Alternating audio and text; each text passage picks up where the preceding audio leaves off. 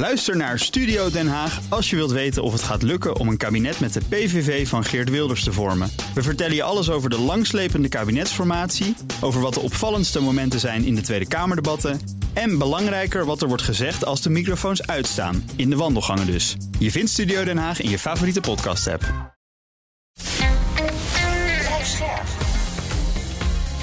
BNR Nieuwsradio.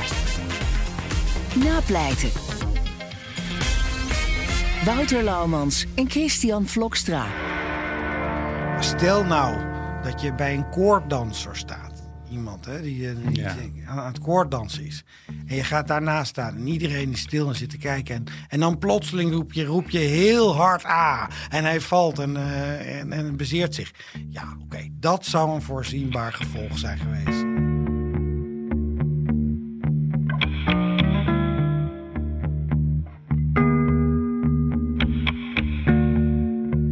Hallo en welkom bij Napleiten, de podcast waarin we met advocaten, officieren van justitie en rechters praten over strafzaken die hen altijd zijn bijgebleven. Mijn naam is Wouter Laumans en naast me als gebruikelijk advocaat Christian Vlokstra. Welkom Chris. Dankjewel, Wouter. Eerst even korte huisregels. In deze podcast praten we over definitief afgedane zaken. En vanwege de journalistieke zuiverheid behandelen we ook geen zaken waar Chris bij betrokken is geweest. Eh, Chris, de dodenherdenking. Is Ja. dat een belangrijk moment voor jou? 4 mei. Eh, nou ja, wel. Eh, vooral voor mijn familie. Kijk, ik heb, een, ik heb heel lang nog een opa gehad dichtbij... die ja, de Tweede Wereldoorlog had meegemaakt als soldaat notabene. Hè, die bij Fort Pallenden, dat zeg maar aan de grens met Duitsland... heeft, het, heeft gelegen en gezeten toen, toen de Duitsers kwamen. Ja, Maar mijn eigen vader komt uit 1935.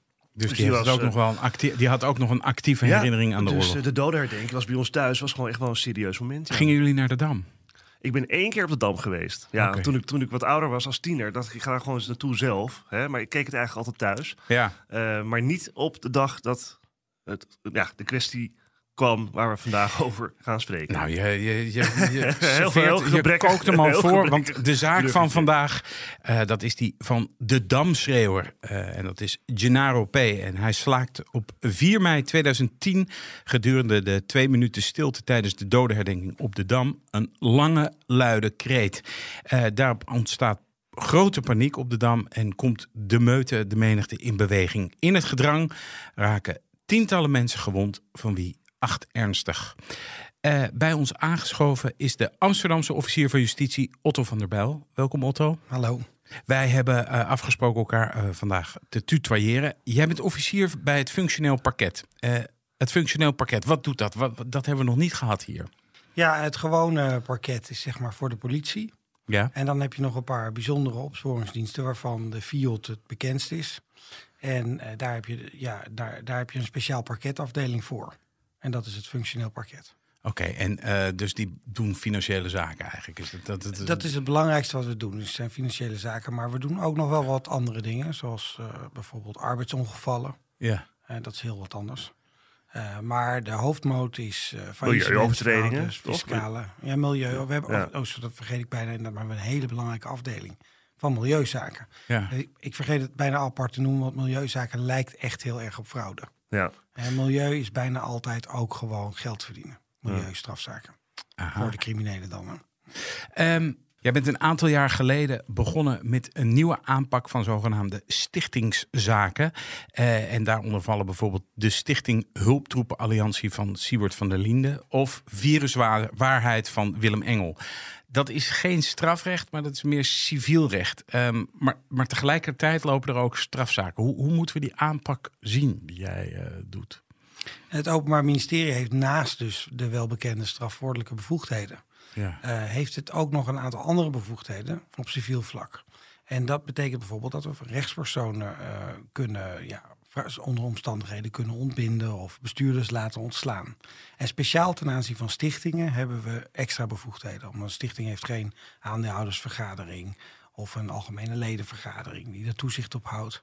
Dus heeft de wetgever bedacht, het OM heeft daar wat extra bevoegdheden. En eh, ja, wij zijn eigenlijk bezig de afgelopen jaren om daar wat structureler invulling aan te geven. En daar hebben we inderdaad een aantal aansprekende zaken mee opgepakt die je net noemt. Ja, dan moeten we misschien, die, die lopen allemaal nog. Dus dat is eh, misschien voor een napleiten van, van Over tien later. jaar. Over tien jaar van Maar mag ik eens algemeenheid vragen, hè, die bevoegdheden die jullie civielrechtelijk hebben als OM ten aanzien van stichtingen of rechtpersonen, waar, waar zien die bevoegdheden in de kern op, zeg maar? Wat, wat, wat zijn situaties dat het Openbaar Ministerie gaat ingrijpen? Nou, je moet het zo zien dat wij eigenlijk opkomen voor de stichting.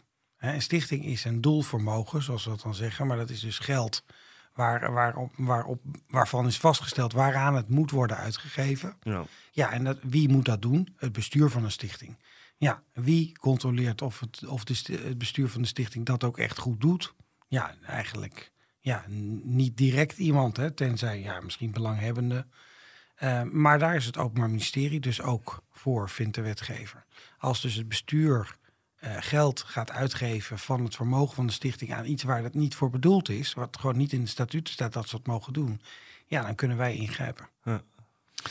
We gaan naar de zaak eh, van vandaag, die van de Damschreeuwer. Eh, Waar, waar was jij eigenlijk, Otto, op eh, 4 mei 2010 om 8 uur?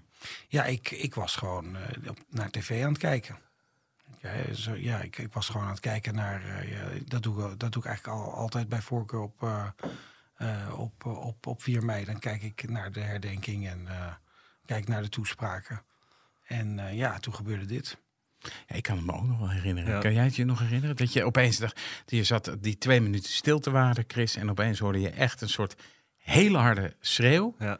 Eh, omdat het zo stil was. Kijk, oh, tijdens dat plein, eh, tijdens die eh, twee minuten stilte op dat plein, hoor je eigenlijk altijd een beetje wat gehoest en wat ges- gesnotten. Ja, maar en je hoort hier de daar. vogeltjes Ja. hoor je en je zit eigenlijk te wachten op. eh, Vogeltjes ja, ja. ja, wanneer komt die trompet? Ja. Ja, wanneer komt die trompet? En Ja. je, je- ik heb altijd dat mijn gedachten eigenlijk dan, eh, dan neem ik me voor, ik ga nu de doden herdenken, maar toch alle kanten op. Ja, meanderen Ja, als de je gedachten wordt zo. om na te denken over iets, hè, dan is dat lastig. Eh, en ik weet nog dat ik tv zat te kijken en dat ik in, ineens die ijselijke kreet hoor en eh, dat ik de, de koningin eh ja, zag dat beeld heb ik voor me. Dat beeld Ja, heb ik voor de me. koningin zag rennen en die beveiligers werd, ja. en, en, en nou ja, die paniek op die dam was best wel, ja, dat was wel even wat. Nou ja, en in het begin, eh, kijk achteraf hè, weten we al wat er ongeveer gebeurd is. Nou, daar gaan we het vandaag al over hebben. Maar in het begin wist je natuurlijk ook echt niet wat er aan de hand was. Nee. Hè? Dus het leek heel erg... Ja, Alsof, het leek alsof er iets heel ergs aan de hand was. Ja. Dat was er ook, maar je dacht meer alsof een soort aanslag was of zo. Ja. zo, zo dat gevoel kreeg je. Ja. want wat was de tijdgeest? Kan je daar, kan je daar iets over vertellen in 2010? Ja, ik,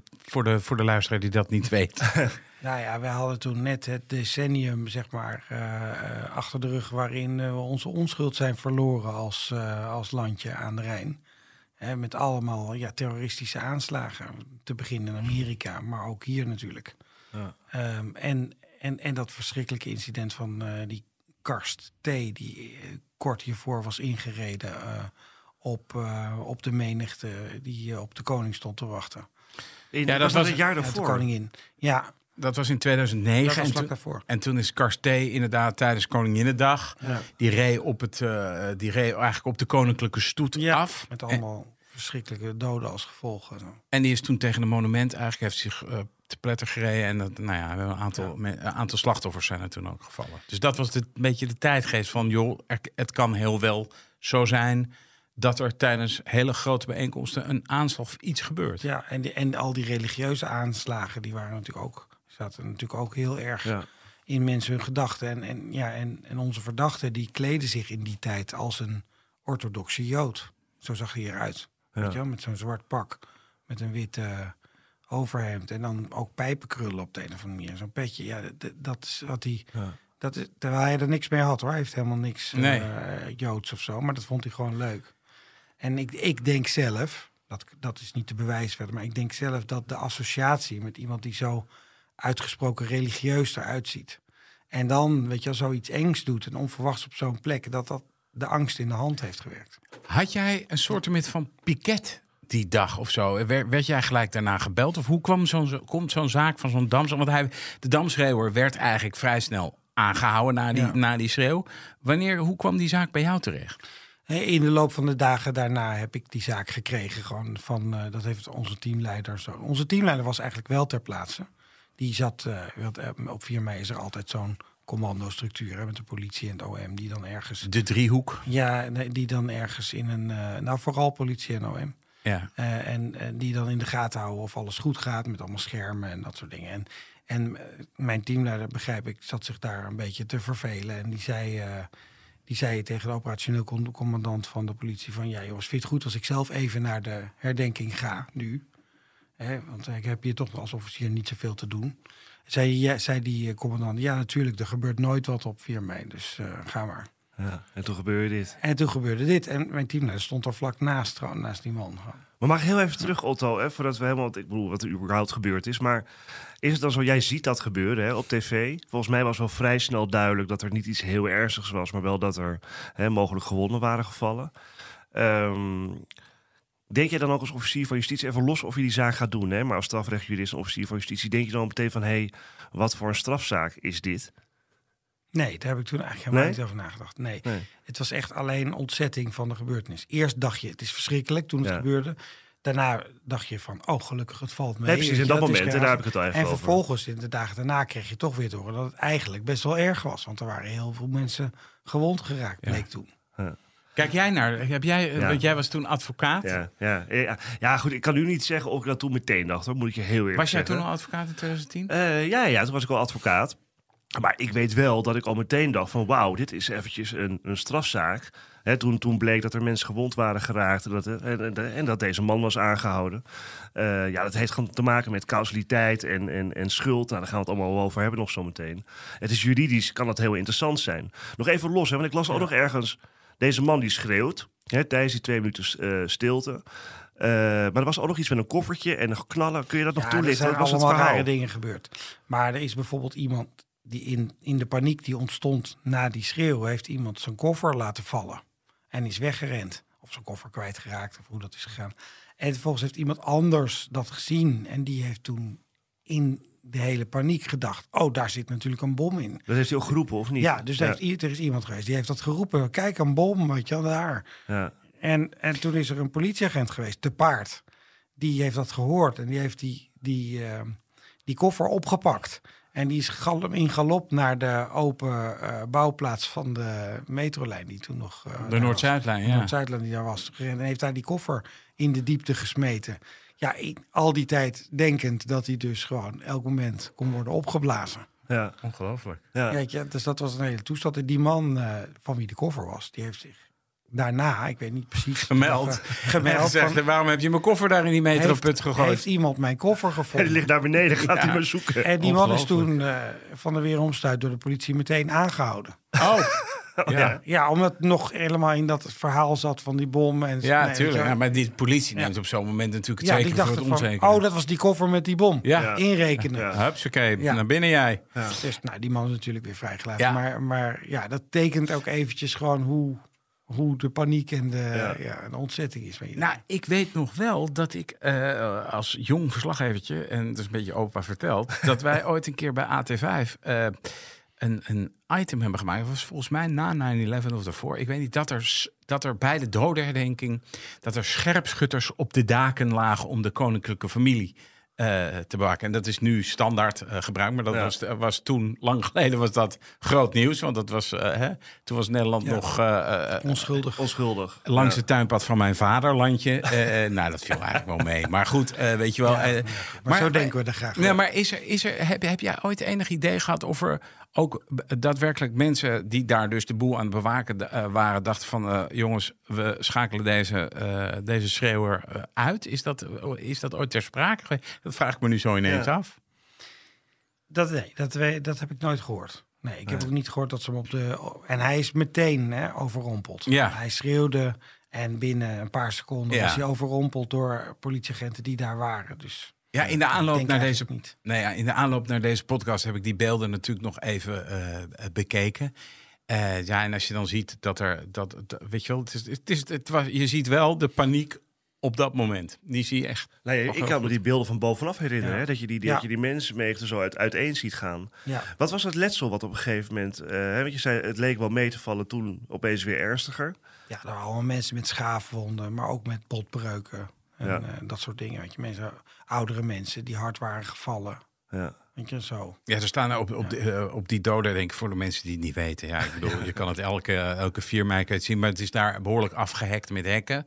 Dus als daar paniek ontstaat, loop je natuurlijk al snel in hekken en dat, en dat ja, soort dat dingen. was ook nog een dingetje. Want die hekken die, die, ja, omdat de mensen dus duwden. En je ziet op dat filmpje wat jij, eh, wat Christian net aan had, zie je heel duidelijk eigenlijk een, cir een cirkel ontstaan rondom de plek waar, waar hij stond. Waar mensen dat al- in alle richtingen wegrennen van die plek. Daardoor ontstond natuurlijk gedrang bij de mensen bij de hekken. Die hekken vielen om. En dat, wa- dat heeft op heel veel mensen het geluid van, ehm, ehm, van machinegeweren opgeroepen. Oh ja. Mensen dachten, er wordt geschoten met machinegeweren. Oh ja. ja. Buitengewoon beangstigend als je Ja. dat denkt. Ja, dus, dus weet je wel, een schreeuw, machinegeweren, mensen in paniek, die mensen die vallen. Nou ja, Ehm, jij krijgt dat onderzoek. Wat was eigenlijk de eerste stap die jij, die jij hebt gezet? ja nou, ik heb, ja, er zijn een aantal getuigen voor. En eigenlijk is het onderzoek niet ontzettend ingewikkeld geweest. We hadden al wat, wat, wat camerabeelden en die vond ik eigenlijk al best wel duidelijk wat er gebeurd was. Hij heeft zelf meteen gezegd, zoiets van, ja, ik heb het gedaan. Ik, heb er, ik gooi er een letter in. Dat was, eh, ik vond het een beetje dode boel, ik gooi er een letter in. En, ehm, eh, en dat in combinatie met een aantal getuigenverklaringen was het eigenlijk wel Panklaar, hij was de schreeuwer. ja, over het bewijs ging het niet. Ik, hij had eerst een andere advocaat. en die advocaat die, eh, die kwam wel, die had, die had denk ik een, eh, een stagiaire ehm, laten rondlopen op de Dam. En die had werkelijk elke camera die daar is eh, in, ka- in kaart gebracht.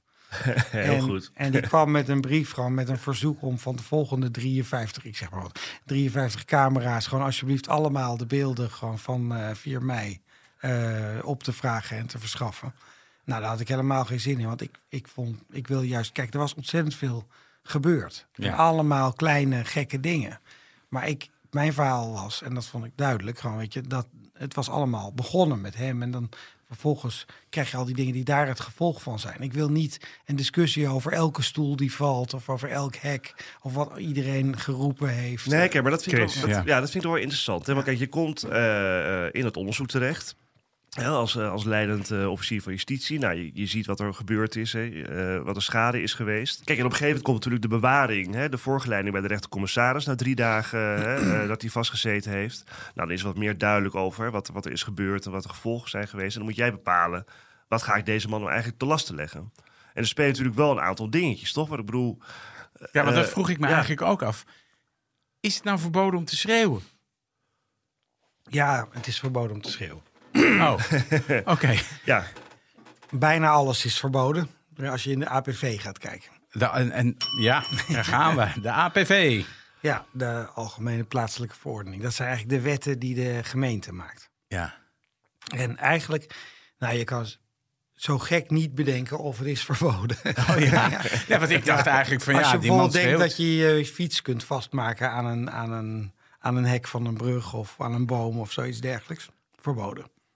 Oké. Weet je, als je denkt dat je een, een, een slinger kunt vastmaken aan een boom in je, in, van, eh, die op straat staat, is ook verboden. Officieel dan, hè? Maar, daar zit hem de crux erin Nee. dat de politie lang niet alles vervolgt en oppakt. Wat De letter en verboden de is. geest Ja, van de wet. maar goed, daarna zit er Maar het is dus verboden om de rust te verstoren. Gewoon. Oh, dat is verboden. Dat hebben we ook te lastig gelegd, subsidiair, Ja. artikel 2.2 eh, eh, APV. Oké.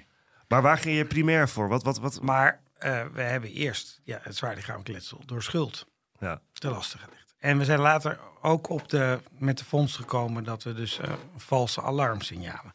Het, het, eh, met artikel 142. En dat was echt, dat was eigenlijk wel een trouvaille, zeg maar. En wat is dat dan? Ja, nou, het, het artikel is wat meer bekend doordat het eerste lid bepaalt dat je niet het alarmnummer 112 mag bellen zonder reden. Ja. En dus dat wordt best wel vaak gebruikt. Want er zijn ja, best wel vaak mensen die dat doen. En dat pakken we op. En dat eindigt meestal in forse geldboetes Ja. voor degene die dat doen. Maar het tweede lid staat dat je ook geen vals alarm eh, eh, mag ja, produceren. En ja, we hebben gezegd, ja, dat is wat hij deed eigenlijk. Hij deed eigenlijk, hij maakte een soort alarmkreet. En ja, daar is, ja, bij het- daar is natuurlijk veel over gezegd bij het Hof. Maar en zelfs bij de Hoge Raad nog is daar nog over geprocedeerd of dat wel echt Mag. nou ook paste op deze casus. Ja. En eh, ja, inderdaad, vond de Hoge Raad ook. ja. Hey, het, eventjes hè, voor mijn begrip, want je zegt net terecht, eh, of als je merkt net eh, op, hè, de eerste advocaat had een medewerker al die camera's in beeld laten brengen. Hè, en die wilde eigenlijk elk Ja, gebleven. letsel wilde die in kaart brengen. Ja, had ik geen dus zin ik in. maakte me op bij een, eh, Maar hoe een ga je dat gevecht bij de rechtercommissaris eh, over al die onderzoekswensen. Maar toen wisselde die van advocaat. Ja, En eh, de nieuwe advocaat, meneer Hiddema, die eh, wilde dat helemaal niet. nee. Die liet dat helemaal zitten verder. Ja. Deze eh Gennaro P., de man die dus de, dam, de, de boeken en de historie in is gegaan als de damschreeuwer, ehm, die zouden we nu eigenlijk kwalificeren als een verward persoon, hè? Want die, die, dat was natuurlijk een, was een aparte man. Die had, eh, eh, he- he- jullie hebben zijn doopcel, neem ik aan, ook gelijk eh, gelicht. Wat was het beeld wat, eh, wat jij kreeg? Ja, eh, wat je zegt, een, wat verwarde man. eh, die eh, ja, niet een notoire crimineel, maar wel, ja, er stonden ook op de telastlegging een paar winkelde, winkeldiefstallen. Bij, bij voorkeur bij de Bijkorf, begrijp ik. Hij scharrelde graag rond op Ja, de hij- dam. en ehm, eh, hij, dus dat, dat soort delicten waren, waren van hem bekend. Ja, niet, niet hele ernstige delicten verder. En, en, en ja, dat er iets raars met hem is, dat je dit doet. Weet je, eh, dat, dat, eh, dat kun je denk ik wel zeggen. Ja, dat bleek natuurlijk eigenlijk al gewoon op 4 mei om, om, om, om kwart over acht. Toen eigenlijk een beetje de rust was wedergekeerd. Dat je dacht, het is natuurlijk gewoon een gek geweest. Die, Ja. eh, En dan raak je ook meteen de, de kern van de, van de zaak. Hè, van hoe moet je dit waarderen, gewoon, hè, wat hier gebeurd is. Hoe, hoe erg is dit? Ja. En hoe moet je, en, en, en als je bedacht hebt hoe erg het is, ja, hoe, wat, wat moet je dan voor een straf bijvoorbeeld aan iemand opleggen als je het kunt bewijzen? Dat Ja. was echt, en hoe echt een ingewikkelde vraag in deze zaak. Want wat je natuurlijk wil weten is ten eerste, waarom heb je dat gedaan? Eh, eh, Ja, nou daar kwam je eigenlijk gewoon niet echt verder mee. Hij, hij wilde dat gewoon. Ja, ik, ik, ik weet ook niet of er meer reden was dan wat hij zei. Hij, eh, hij zei van ja, ik vond het een beetje een dode boel en ik gooi er een letter in. A. Maar bleek nou bijvoorbeeld uit, uit de verhoren die met hem hebben plaatsgevonden... dat hij zich van tevoren gerealiseerd had... wat voor gevolgen dit allemaal wel niet kon hebben? Nou, niet echt. Uit de verhoren met hem verder niet. Nee. Maar er is één merkwaardig eh, incident geweest. Hij heeft eerder op die dag, hij hing dus al rond, rond eh, ja, die plek. Dat vond hij wel een, een, pre- een, een prettige plek om te zijn. Maar heeft hij een opge- opmerking gemaakt tegen de kassière van de Albert Heijn over dat incident met Karsté, waar we het net hadden. En dat, ja, dat was een beetje een gekke opmerking daarover. Hij refereerde daaraan Wat heeft hij nou precies gezegd? ja, ik weet niet meer precies wat hij gezegd. Ik kon het ook echt niet meer precies terugvinden. Maar hij heeft gerefereerd daaraan. Ja, ja. ehm, Aan die tegen- aanslag van Karst, eh, Ja, Karst. T. En zodanig dat die, dat die kassière dat had onthouden.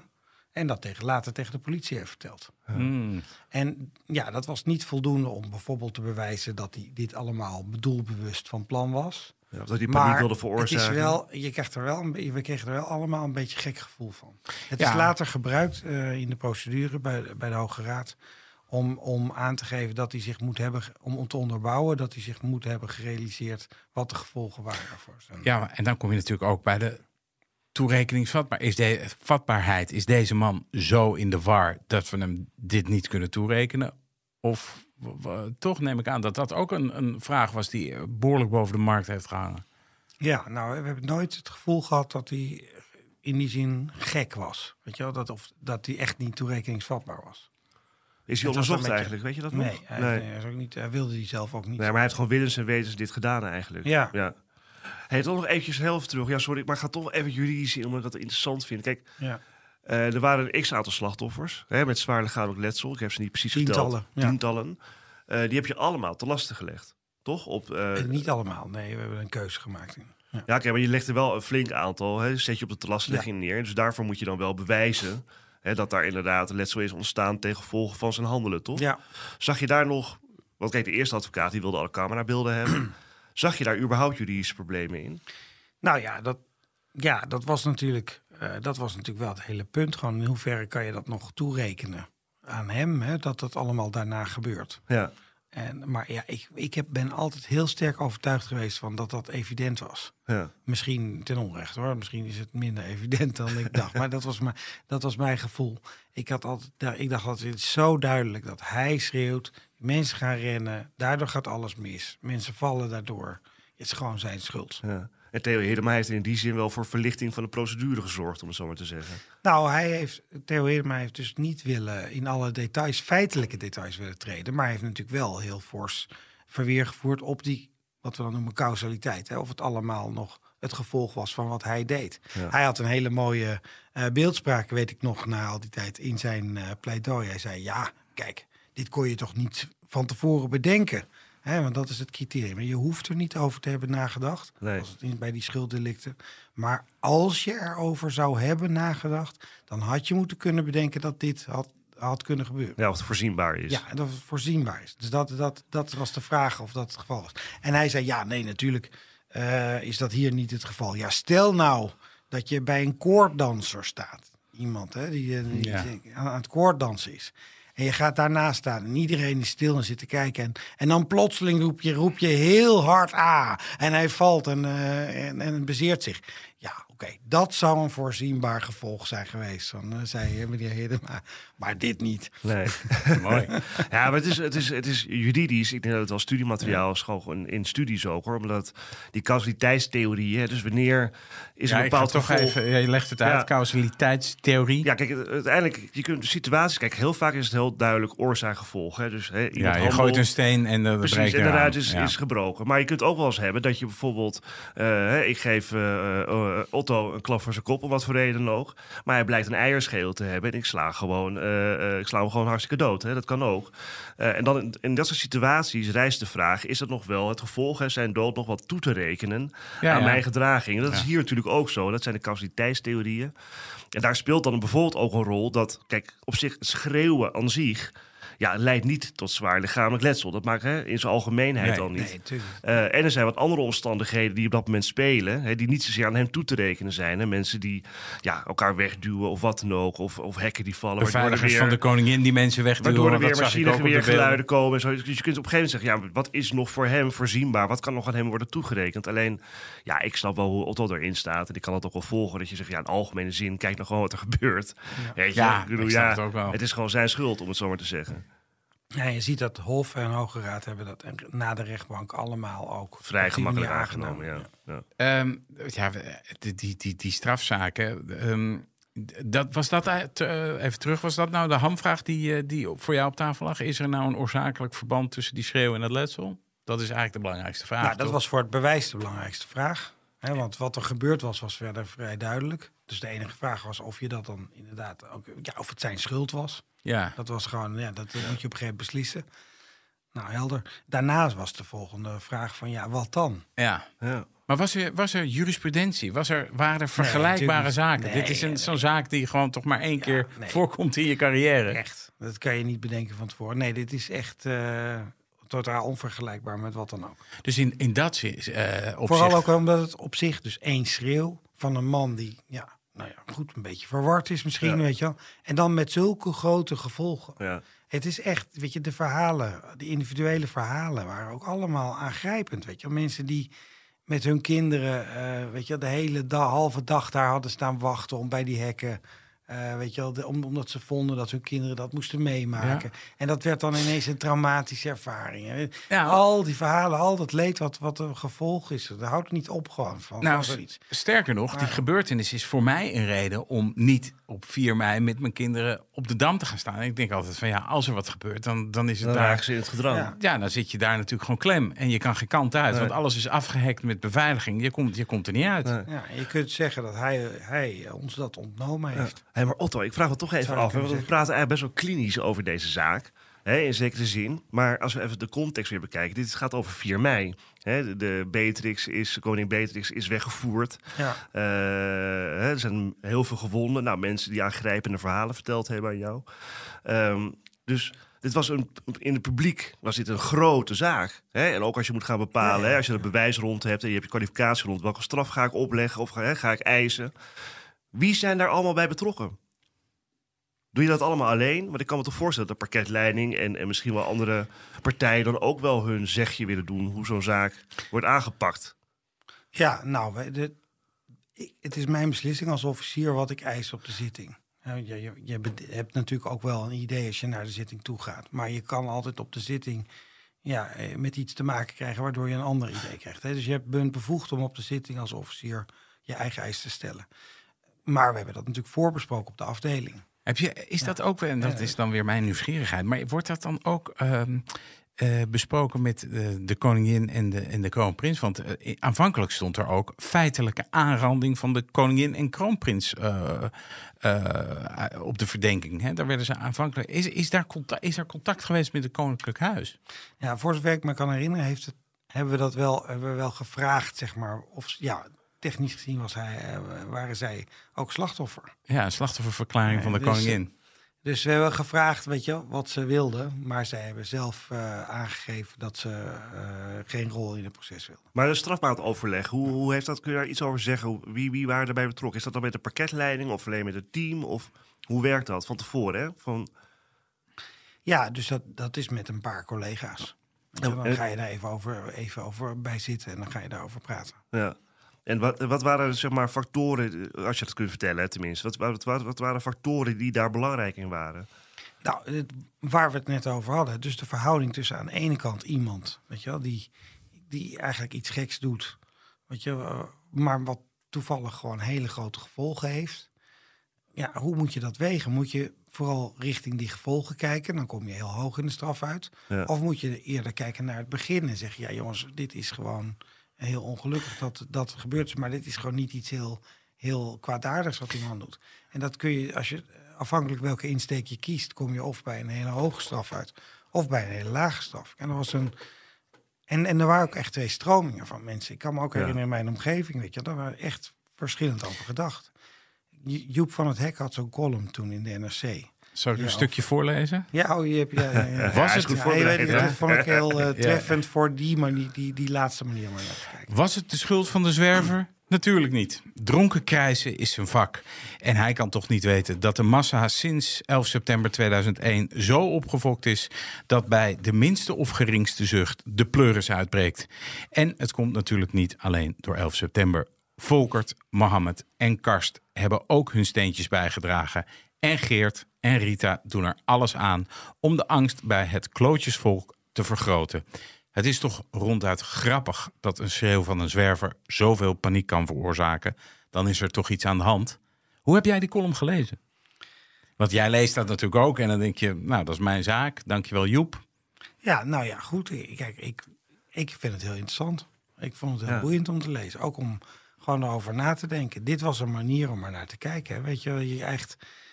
Ja, ik zou het zo willen zeggen, is dat hij eigenlijk zegt van... Ja, wat zijn we nou aan het doen? Zijn we onze eigen angst aan het bestraffen? Ja. Ja, is dat nou wat we doen? Heeft dat zin? Weet je wel? Maar je zegt, je had, je had stromingen. Kijk, ik kan me Ja, er waren ook mensen die vonden dat hij jarenlang moest worden maar opgesloten. was ook binnen het Openbaar Ministerie er Nou, nee, nee, dat, dat viel daar wel mee. Maar ik, ja, ik, kreeg zeg maar privé wel te horen van mensen die dat echt... Ja, die vonden, zagen hem echt als, eh, als een hele grote boef. Was de verdachte eh, in, in de rechtszaal aanwezig? Nee, hij was... Nee, het is grappig. Ik heb hem zo vaak elders gezien. Dat ik bij, dacht dat... Maar dat bleek dus toch niet het geval. Hij was er helemaal niet. Hij is wel eh, bij het hoger beroep eh, geweest. Oké, maar in eerste aanleg Maar in eerste aanleg was hij helemaal Want toen was hij al vrij toen de zaak op zitting Ja, hij heeft Ja. helemaal niet lang in voorlopig hechtenis gezeten. Nee. Want daar waren ook niet echt redenen voor. Maar hij was er dus niet, hè? Eventjes, heb jij toen aan de, aan de rechtbank gevraagd... Hè, wat je kan doen als Openbaar Ministerie... eh, ik wil bevel medebrenging voor deze man. Of heb je dat niet overwogen? Nee, dat eh, daar heb ik niet overwogen. Maar eh, wat is dan, want kijk, ik kan me ook voorstellen, er waren natuurlijk, was veel pers bij, hè, veel slachtoffers, eh nou, 63 nationale, nationale gebeurtenis. Ja. Eh, jij dan wel dat de voorzitter zelf, ik weet niet wie die zaak voor zou doen. Ik kan me ook voorstellen dat je zegt, ja hallo, eh, Ik sta hier niet voor de katse viool. nee, kom maar eventjes wel, eh, beste man. Of is dat helemaal geen afweging geweest Nee, toen? dat is geen afweging. Dat zou nu anders doet zijn, de denk je rechtbank heel weinig. Dat daar om die reden hè, iemand gelast om, om te komen. Alleen om een soort van reken, als een soort van rekenschap afleggen naar de maatschappij toe. Ja, dat, dat, ze willen dat dat nu wel gebeurt, hè? Nou, ik vind er ook van alles voor te zeggen hoor. Ik vind het heel onbevredigend. Ik vind het ook heel onbevredigend dat, dat verdachten, ik snap het praktische argument altijd wel, maar dat ze bijvoorbeeld bij de uitspraak allemaal wegblijven. Ja, je, dan heeft de rechtbank nagedacht. Twee weken later komen ze, ja. doen ze uitspraak in allerlei hele grote zaken. En Ja. Nou, de verdachte komt gewoon ja, maar weet je hoe dat ook komt? Zal ik je dat vertellen? Dat Nee, ja, komt- ik weet alle praktische argumenten. nee, maar dat komt omdat de Oh, advocaten daar niet voor betaald worden. dat Door de Raad van Rechtsbijstand. Dus ja, gaan we, dan, gaat eh, weer over geld Nee, maar beginnen? nee, die over Ja, geld. maar maar ik dat leg is niet uit belangrijkste. Ik gaan. weet niet of dat de belangrijkste reden is. hè, Want, want het, het, is ook zo dat rechters vaak expliciet zeggen van... u hoeft echt niet te komen. Nee, want- want ze willen zo min mogelijk vervoersbewegingen. En nou, ze moeten het vonnis gewoon helemaal voorlezen als eh, de verdachte komt. Wat was je eis? Maar eh, ik heb eh, twaalf maanden waarvan zes geëist. Dat is wel stevig. Dus ik vond dat hij wel de gevangenis in moest. Weet je wat? Ik vond het, ik vond het te erg voor een taakstraf. Maar ik wilde ook geen hele lange gevangenisstraf eisen. Weet je wel? En er was een hele duidelijke reden, daar was iedereen het over eens, eh, om een voorwaardelijke straf op te leggen. Omdat hij namelijk gewoon dan een gebiedsverbod kon krijgen voor de Dam. Ja, dat hij niet eh, in 2011 daar weer eh, de heel hard de letter B ging schreeuwen. Ja, Hoe werd er gereageerd op die eis? Maatschappelijk, in de kranten en... eh, Ja, nou, eh, volgens mij wel redelijk goed. Ja, het, was, het leek een redelijke middenweg, zou ik maar zeggen, om, van hoe je die, die zaak kon bekijken. Dus ik was er wel over te spreken. Maar ik heb wel begrepen, zeg maar via via, dat binnen de rechtbank zelf er ook veel discussie is geweest over die zaak.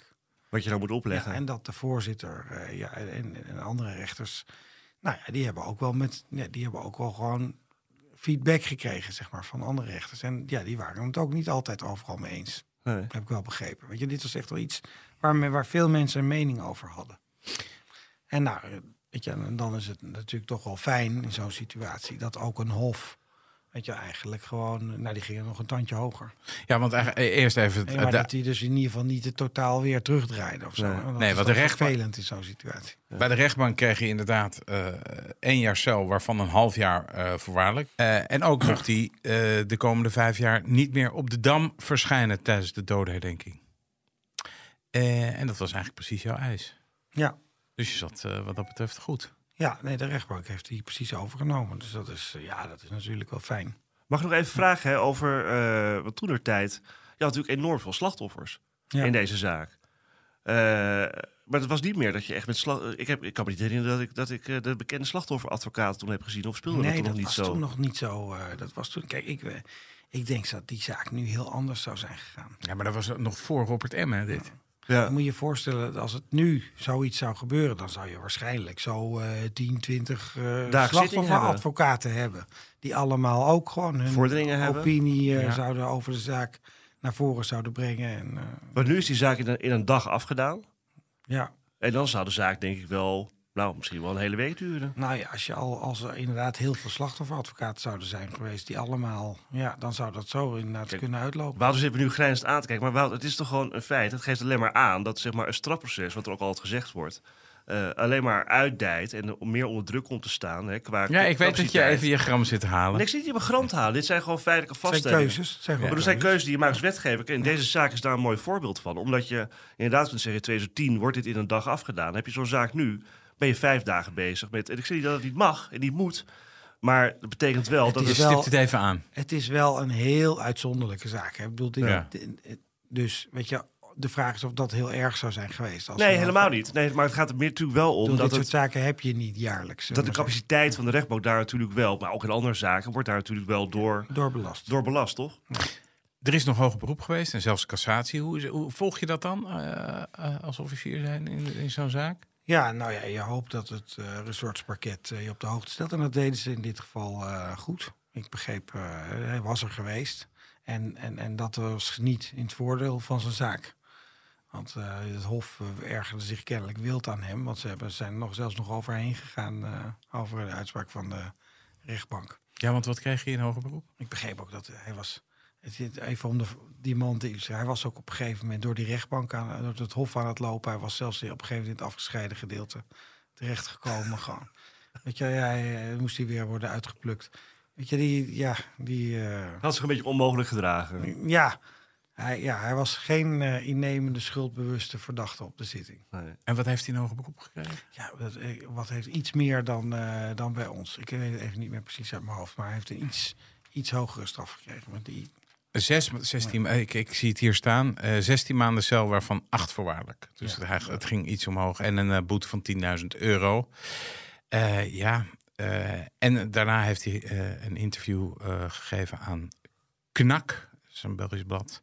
Alle rechtsregels werden met voeten getreden om me in de cel te krijgen en te houden. Heeft hij Ja. daarin gezegd. Nou, hij En hij, heeft een boek, eh, hij, heeft, hij, hij was bezig met een boek op dat moment. ja, en hij heeft heel veel media-aandacht gekregen. Zeker, zeker. Hij was bij de Wereld Draait Door. Ja. eh, dat was, ja, ja, je kon hem bijna niet ontlopen, die man. Je kijkt weer verbaasd. Nou, weet je, dit was een beetje, ik heb het totaal ander feit, maar het lijkt een beetje op wat met Holleder gebeurd is. Weet je, dus dat, dat iemand doet iets waar we het op zich allemaal over eens zijn dat het gewoon niet goed was. Ja. En vervolgens krijgt hij een enorm podium om Ja. zijn persoonlijkheid gewoon naar, aan de natie tentoon Wordt te een soort stellen. mascotte. Weet je, ja, Ja. wat is het nou? Wat is dat nou? Waarom is dat zo fascinerend? Ja. Ja, dat is toch eh, de fascinatie van het slijken ergens. Waarom doet iemand toch dat soort gekke dingen? Misschien. Ja, En iedereen heeft het op tv gezien, denk ik. Dat mensen zich toch afvragen, ja. Ja, maar is het is dan? niet dat zo dat met alle afschuwelijke dingen iedereen zich afvraagt. Nee, Weet je wel? Nee de, de, ik denk omdat dit relatief, relatief en dan echt tussen aanhalingstekens goed is afgelopen. Dat mensen toch gefascineerd zijn door, door zo'n gebeurtenis. Hoe, hoe kijk jij terug op deze zaak? Nou, ik eh, kijk voor mezelf, mijn eigen aandeel, eh, als, als al wel tevreden. Want hè, we hebben gewoon we hebben de zaak goed op zitting gekregen. En we hebben ja, een goed midden weten te vinden tussen, ja, tussen twee manieren waarop je daarnaar kon kijken. Waar ik echt zelf achter sta. En ja, en dat is wel fijn in zo'n situatie. Als je daar zo over zit te, te, te dubben, dat de rechtbank gewoon het dan helemaal met je eens is. Dat is dan, eh, ja, dan, ja, dan heb je wel het gevoel dat je het goed gedaan hebt. Otto van der Bijl, bedankt voor dit verhaal en eh, je komst naar onze studio. Bedankt. Dit was Napleiten. Het vonnis en het arrest in deze zaak zijn na te lezen op rechtspraak.nl en zijn ook te vinden in de show notes. Mijn naam is Wouter Laumers en naast me zit co-host advocaat Christian Vlokstra. Deze podcast is te beluisteren op Apple Podcasts en Spotify. Vergeet u vooral niet te abonneren, dan bent u op de hoogte als er een nieuwe aflevering online staat. Tips kunt u sturen naar napleiten.kortimedia.nl en dat schrijf je met een C. En verder zijn we te volgen op Twitter en Instagram. Dank voor het luisteren en graag tot de volgende keer.